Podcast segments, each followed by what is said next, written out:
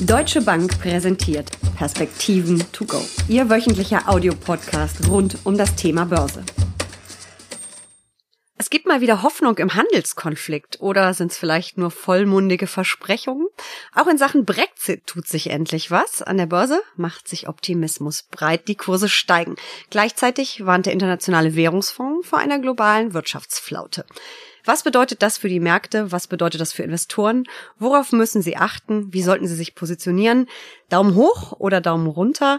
Darüber spreche ich jetzt mit Uli Stefan von der Deutschen Bank. Mein Name ist Jessica Schwarzer und damit herzlich willkommen zu den Perspektiven to go. Uli, mit Blick auf die kommenden Wochen und Monate, Daumen hoch oder Daumen runter? Oh, das hängt von sehr vielen Faktoren ab. Ich bin äh, ganz hoffnungsfroh, dass die Dinge nicht alle schlecht ausgehen müssen. Wir haben zuletzt auch positive Signale äh, bekommen, aber ähm, ich würde sagen, es ist immer noch fragil. Ähm, es hängt eben von den Entscheidungen Brexit, Handelsstreit, äh, Wahlkampf, Impeachment ab, äh, wie dann auch die Börse darauf reagieren wird. Wenn man sich die äh, Zahlen anguckt, dieses Jahr haben wir echt ein sensationelles Börsenjahr erlebt. Äh, DAX und S&P 500 fast 20 Prozent, äh, 20 Prozent ja, im Plus.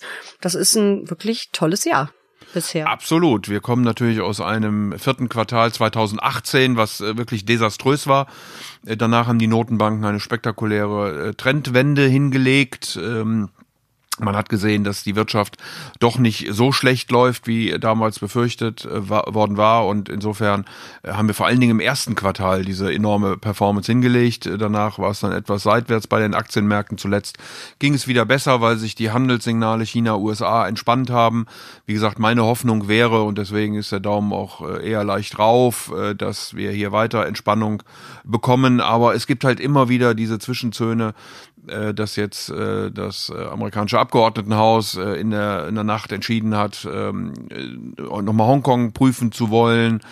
Äh, hat natürlich sofort Missfallen in der Volksrepublik hervorgerufen und äh, deswegen wird man sich im Moment noch mit gewissen oder auf gewisse Volatilitäten einstellen müssen. Aber eigentlich hat sich doch US-Präsident Donald Trump jetzt erstmal als der Dealmaker feiern lassen, als äh, ja als großer Gewinner und er hat die zumindest Teillösung geschafft aber es kommt trotzdem noch Störfeuer.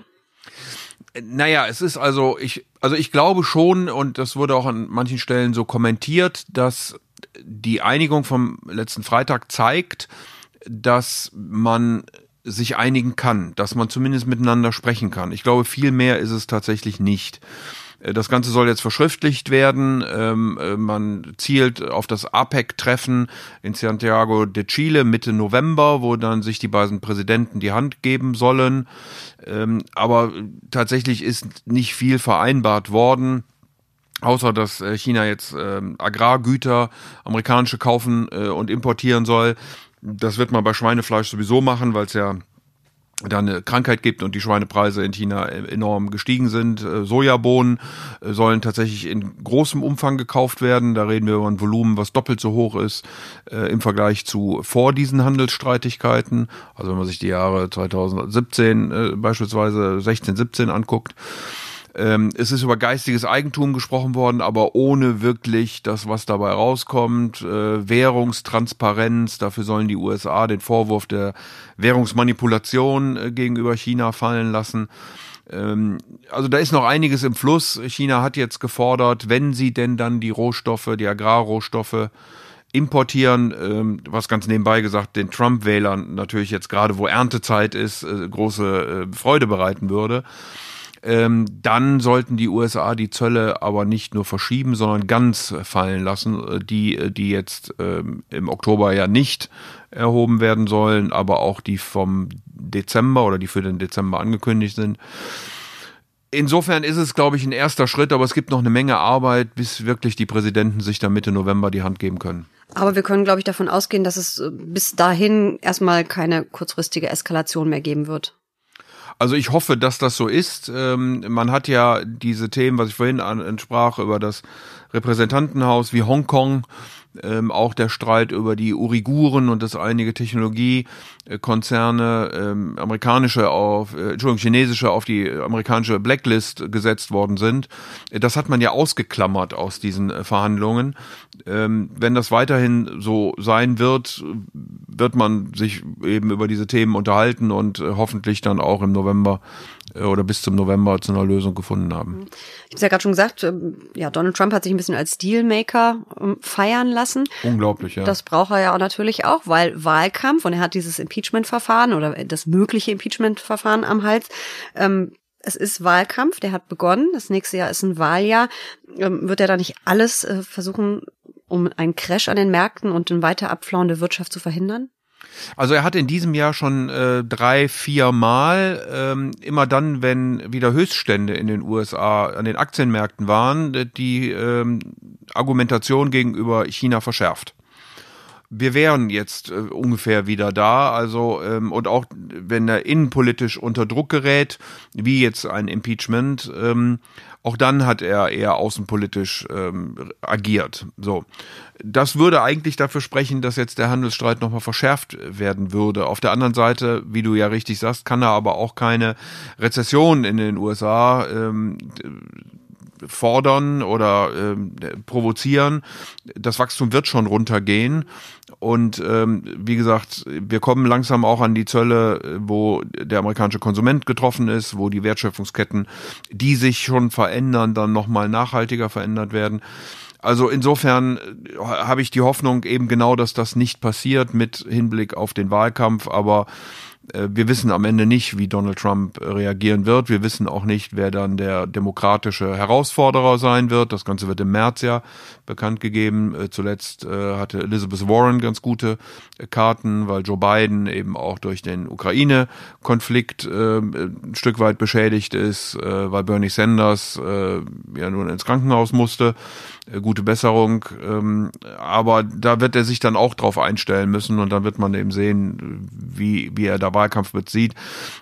Ich glaube, am Ende des Tages ist es weniger eine Frage von Vernunft, sondern die Frage eben, wie werde ich wiedergewählt werden? Und da dürfte die Ökonomie tatsächlich eine wichtige Rolle spielen. Mhm. Und die ähm, Wirtschaft, nicht nur in den USA, die Weltwirtschaft, die hat ja wirklich auch schon ein bisschen unter dem Handelsstreit gelitten und kommt sowieso zurück. Ähm, das ganze Wachstum geht zurück. Der IWF hat jetzt in seinem äh, globalen Ökonom ökonomischen Outlook ähm, vor einem synchronisierten Abschwung äh, gewarnt. Ähm, es würde jetzt die schwächste Wachstumszeit, das schwächste Wachstum in, seit der Finanzkrise drohen. Siehst du das auch so extrem, Pech Schwarz? Ja, ich glaube schon, dass man äh, insgesamt von einem Abschwung reden kann. Ähm, der Welthandel ist äh, wächst nicht mehr. Das ist natürlich eine Folge dieser ganzen protektionistischen Maßnahmen, Veränderung der Wertschöpfungsketten und ähnliche Dinge mehr. Äh, das ist kein, äh, keine Effizienz für niemanden, das ist auch kein Wachstum, äh, sondern das ist wirklich äh, schlecht ähm, in allen Dimensionen. Ähm, wir sehen, dass das Wachstum zurückgeht, äh, auch mehr oder weniger in allen Regionen dieser Welt. Von daher hat der IMF äh, da wirklich recht. Es ist ein synchroner Abschwung. Ähm, er ist aber eben zum Teil äh, menschengemacht, nicht wahr, über diese Handelsstreitigkeiten etc. Und deswegen kann man das natürlich auch ändern. Die Notenbanken versuchen sich vehement dagegen zu stellen. Äh, an der einen oder anderen Stelle auch die Fiskalpolitik. Äh, da wird es sicherlich spannend zu beobachten sein, ob auch Europa und Deutschland äh, Schritte in eine solche Richtung unternehmen äh, würden. Im Moment sieht man das nicht wirklich. Es gibt auch eine Mehrheit äh, der Deutschen, die äh, eher bei der schwarzen Null ist, obwohl man wahrscheinlich über Flexibilisierung nachdenken sollte, wenn die Zinsen eben so sehr, sehr niedrig sind. Aber es sieht schon schlecht aus. Vielleicht noch ein Wort. Wir ähm, wenn wir auf die Stimmungsindikatoren der Wirtschaft gucken, dann sehen wir, dass sie bei der Industrie, verarbeitenden Gewerbe geradezu katastrophal sind. Da sind wir quasi in einer Rezession? Vor allen Dingen in Deutschland sind wir da in einer Rezession. Also wenn ich mir den Maschinenbau angucke, die Auftragseingänge, auch die Industrieproduktion, das äh, sieht schon alles sehr, sehr mau aus.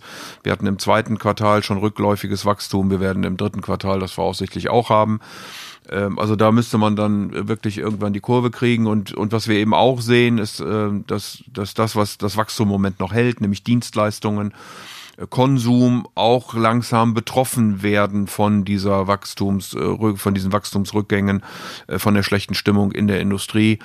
Ähm, und da muss man jetzt wirklich aufpassen, dass wir tatsächlich nicht in eine Rezession ähm, abgleiten. Schauen wir nochmal zurück in die USA. Da hat die Berichtssaison ja jetzt auch ähm, begonnen. Und äh, da kann man natürlich jetzt gucken, hinterlässt das Ganze schon Spuren in den Bilanzen oder noch nicht. Aber eigentlich sind die Amerikaner doch jetzt zumindest die ersten Unternehmen ziemlich gut in die Berichtssaison gestartet. Ja, absolut. Gestern war ein äh, wirklich fantastischer Tag mit ähm, elf Unternehmen, die berichtet haben. Davon haben neun die Erwartungen übertroffen ähm, das ist jetzt noch gar nicht so völlig außergewöhnlich, sondern äh, es ist außergewöhnlich, dass die Analysten äh, für das dritte Quartal 2019 im Vergleich zum dritten Quartal 2018 einen Rückgang der Gewinne für den S&P 500 äh, in Höhe von fast fünf Prozent, also 4,6 Prozent äh, prognostiziert haben. Und wenn ich jetzt auch noch die Pre-Earning-Season mit dazu nehme, dann haben ähm, mittlerweile äh, Mitte 30 Unternehmen ähm, ihre Zahlen vorgelegt und 30 davon haben die Erwartungen übertroffen. Also insofern ähm, wenn sich dieser Trend bestätigt, wenn es so bleibt, dann könnten wir tatsächlich, äh, obwohl die Analysten mit minus knapp fünf Prozent rechnen, äh, vielleicht eine Null kriegen oder sogar ein knapp positives Wachstum der Unternehmensgewinne, was sicherlich ein positives Signal für die Börse wäre. Wie sieht's in Europa aus? Da startet die Berichtssaison jetzt auch. Ja, da dauert es noch ein bisschen, bis wir, bis wir äh, Klarheit sehen und äh, bis wir mehr äh, erleben. Aber hier sind auch die Erwartungen ausgesprochen gering. Äh, typischerweise sind aber die europäischen Unternehmen nicht in der Weise oder übertreffen die Erwartungen nicht in der Weise, wie das die Amerikaner. Also die können einfach die Erwartungen offensichtlich besser äh, managen. Ähm, insofern würde ich erwarten, dass wir in Europa auch eher um die Nulllinie ähm, herum liegen werden, wenn die Berichte denn dann am Ende, also das werden wir dann Anfang Mitte November wissen, wenn die Berichtssaison wieder ausläuft, äh, wie es da gelaufen ist. Äh, ich glaube, dass die USA am Ende des Tages sogar etwas stärker abschneiden kann. Mhm. Europa für gute Stimmung sorgt hier ja im Augenblick auch, dass äh, wirklich Bewegung in die Brexit-Verhandlungen gekommen ist. Wird das der Börse dann äh, noch einen zusätzlichen Schub geben oder war das kleine Kursfeuerwerk, was wir jetzt erlebt haben, schon alles? Aber das ist eine gute Frage, weil Europa ist im Grunde genommen äh, der, also die Investoren sind nicht in Europa investiert. Europa ist der meist gehasste äh, Trade, äh, den wir, den wir sehen. Ähm, das liegt äh, an der Uneinigkeit der Europäer äh, auf diese, äh, auf dieses schwache Wachstum zu reagieren. Das liegt eben an dem schwachen Wachstum. Das liegt sicherlich auch am, am Brexit. Ähm, wir wissen nicht, wie entschieden werden wird. Äh, wir haben ja noch den Europäischen Rat bzw. Europäische Gipfel äh, der äh, zum Wochenende stattfindet, dann das britische Unterhaus, was ich glaube zum vierten oder fünften Mal überhaupt in seiner Geschichte an einem Samstag tagt ähm, und dann müsste dann, wenn es keine Einigung geben sollte, am Sonntag ähm, der Antrag auf äh, Verschiebung gestellt werden, so sich Boris Johnson an äh, das Abkommen mit äh, oder die, das Gesetz des ähm, äh, Unterhauses bestätigt vom Oberhaus hält. Das wäre so der Fahrplan. Ähm, gestern äh, hieß es schon mal, naja, man könnte sogar eine Einigung noch in der Nacht erzielen. Äh, das wurde dann nichts. Vielleicht im Laufe des Tages. Es gibt ein paar Pressekonferenzen, die dort angesagt sind. Also man scheint zumindest sich deutlich angenähert zu haben. Das war ja schon letzte Woche, nachdem sich äh, der britische und der irische Premier getroffen haben. Ähm, und insofern haben wir, und darauf reagiert die Börse dann sicherlich gerade für Europa positiv, Pfund, vor allen Dingen auch die irische Börse, ähm, hatten wir, glaube ich, hier auch schon mal an der Stelle drüber gesprochen, dass die ein besonderer Gradmesser ist. Äh, sehr, sehr positiv. Ähm, und jetzt äh, werden wir sehen, wie denn dann auch die Staats- und Regierungschefs äh, auf beiden Seiten des Ärmelkanals entscheiden werden. Wenn man sich britische Aktien anguckt, dann sieht man ja eine jahrelange Underperformance. Ähm, glaubst du, dass sich das ändern wird, wenn wir jetzt endlich mal Klarheit haben in Sachen ähm, Brexit oder sind britische Aktien nach wie vor kein Kauf? Na, ich wäre nach wie vor noch zurückhaltend. Also ähm, wir werden ja, also wahrscheinlich werden wir jetzt keine Absage des äh, Deals haben, sondern werden wir im Brexit mit ähm, ähm, mit Deal bekommen oder wir werden eine Verschiebung bekommen. Äh, möglicherweise Neuwahlen dann irgendwann. Das wird die Unsicherheit eher noch ein Stück weiter nach, nach hinten schieben.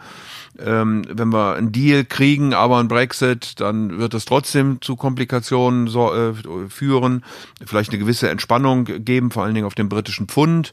Das würde dann wieder die Exportwerte ähm, belasten. Also insofern wäre ich in Großbritannien für den Moment noch zurückhaltend. Und in Europa ex-Großbritannien?